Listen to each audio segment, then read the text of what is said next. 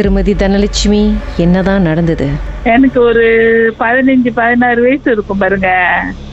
இப்போ வந்து நான் பாட்டி ஆயிட்டேன். அப்ப அம்மா வந்து பால் மரம் வெட்டுவாங்க பாருங்க. இது நடந்தது கோலப்பிளாவில். ம். அப்ப பால் மரம் வெட்டுனாக்க இந்த நாளைக்கு நம்ம லீவ் எடுக்கிறோம்னா இன்னைக்கு ரெண்டு வெட்டு வெட்டிடணும். அப்ப வெட்ட போக்குள்ள அப்பா வந்து தோச்சி லைட் பெரிய தோச்சி லைட் வாங்கி வச்சிருக்கிறாரு.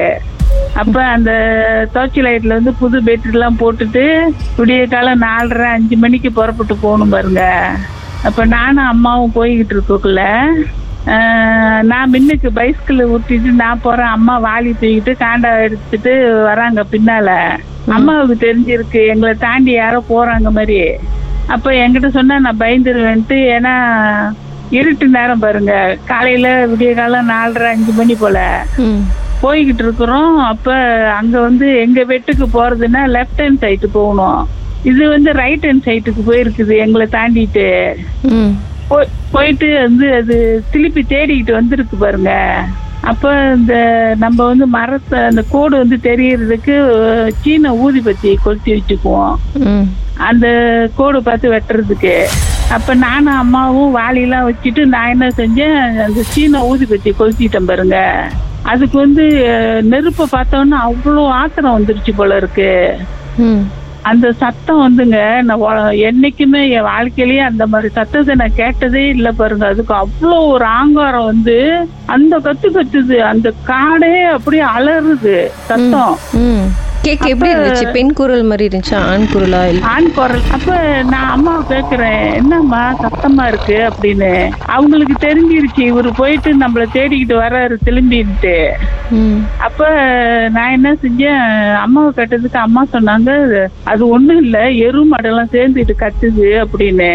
எரு மாடு தான் அங்கங்க ஓடும் பாருங்க. நம்ம அந்த என்ன நெருப்பை பார்த்துட்டு ஓடும். இது வந்து எங்கேயும் ஓடல. எங்க ரெண்டு முட்டுதுங்க அப்படி. ம். அப்புறம் நான் என்ன செஞ்சேன்? சரி வ- எரு மாடு தான் போல இருக்கு அப்படின்ட்டு என்ன செஞ்சோம் நாங்க பாட்டுக்கு மரம் வெட்டிட்டு அப்புறம் போயிட்டு பாருங்க. அப்ப ரெண்டு மூணு நாள் கழிச்சு அம்மா சொல்றாங்க இந்த மாதிரி அது ஏற்கனவே ஒரு சிறு வயசு பையன் மருந்து குடிச்சிட்டு செத்துட்டாராம். ம். இப்ப அவரு தான் எங்க பின்னால தொடர்ந்து வந்திருக்கிறாரு பாருங்க. அப்படி அது அம்மாக்கு எப்படி தெரியும்? அவரு தான் அப்படின்னு? அவங்களுக்கு அந்த பேய் இதெல்லாம் அவங்க கண் பார்வைக்கு தெரியும் பாருங்க. ரொம்ப கதை சொல்லியிருக்கிறாங்க அந்த மாதிரி. அப்ப நாங்க என்ன செஞ்சோம்? அப்புறம் அது கொஞ்ச நேரம் கத்திட்டு ஒரு அஞ்சு நிமிஷம் இருக்கும் அது கத்திட்டு. அதுக்கு எவ்வளவு பலம் இருக்கோ அவ்வளவு கத்துதுங்க அந்த மாதிரி.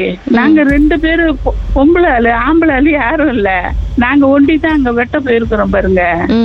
அது கத்திட்டு அப்ப அது போயிருச்சு. ம். அப்புறம் தான் அம்மா சொன்னாங்க இந்த மாதிரி அந்த மருது அவரு பேரு மருதுன்னு. அவரு தான் வந்தாரு எனக்கு தெரியும். உங்கள்கிட்ட சொன்னா பயந்துருவேன்ட்டு தான் சொல்லல அப்படின்ட்டு. அம்மாட்ட கேட்கலையா எப்படிம்மா மருதுன்னு உங்களுக்கு எப்படி தெரியும்னு? அவங்க பார்த்தாங்களா அது மருதுன்னு?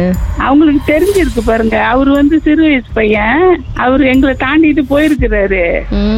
அப்ப அப்ப சொன்னாங்க இந்த மாதிரி அவரு தான் அப்படின்ட்டு. அவர் வந்து காதல் தோல்வியில வந்து மருந்து குடிச்சிட்டு இறந்துட்டாரு பாருங்க. அப்ப நாங்களாம் சின்ன பிள்ளைங்களா இருக்க அவ்வளவா தெரியல. அப்ப அம்மா சொன்னாங்க அவரு தான் அங்க உள்ளுக்கு போகக்குள்ளேயே வந்தாரு அப்படின்னு. ம்ஹும். சம்பவத்தை நீங்களும் எங்களோடு பகிர்ந்துக்கணும்னு நினைச்சீங்கன்னா வாட்ஸ்அப் பண்ணுங்க. பூஜ்ஜியம் மூன்று ஆறு நான்கு ஒன்பது ஒன்று மூன்று மூன்று மூன்று மூன்று. உங்க பெயர் அதுக்கப்புறம் ஹேஷ்டாக் எம் டி அப்படின்னு டைப் பண்ண மறந்துடாதீங்க. மர்ம தேசத்தில் இடம்பெற்ற கதைகளை மீண்டும் கேட்கணும் அப்படின்னு நினைச்சீங்கன்னா ஷாக் என்ற ஆப்லயும் இருக்குங்க. S Y okay language setting தமிழ்னு செட் பண்ணுங்க. சர்ச் பட்டன்ல மர்ம தேசம்னு டைப் பண்ணுங்க. ஷாக் காஸ்ட் பக்கத்தில் மர்ம தேசத்தில் இடம்பெற்ற எல்லா கதையும் நீங்கள் கேட்கலாம்.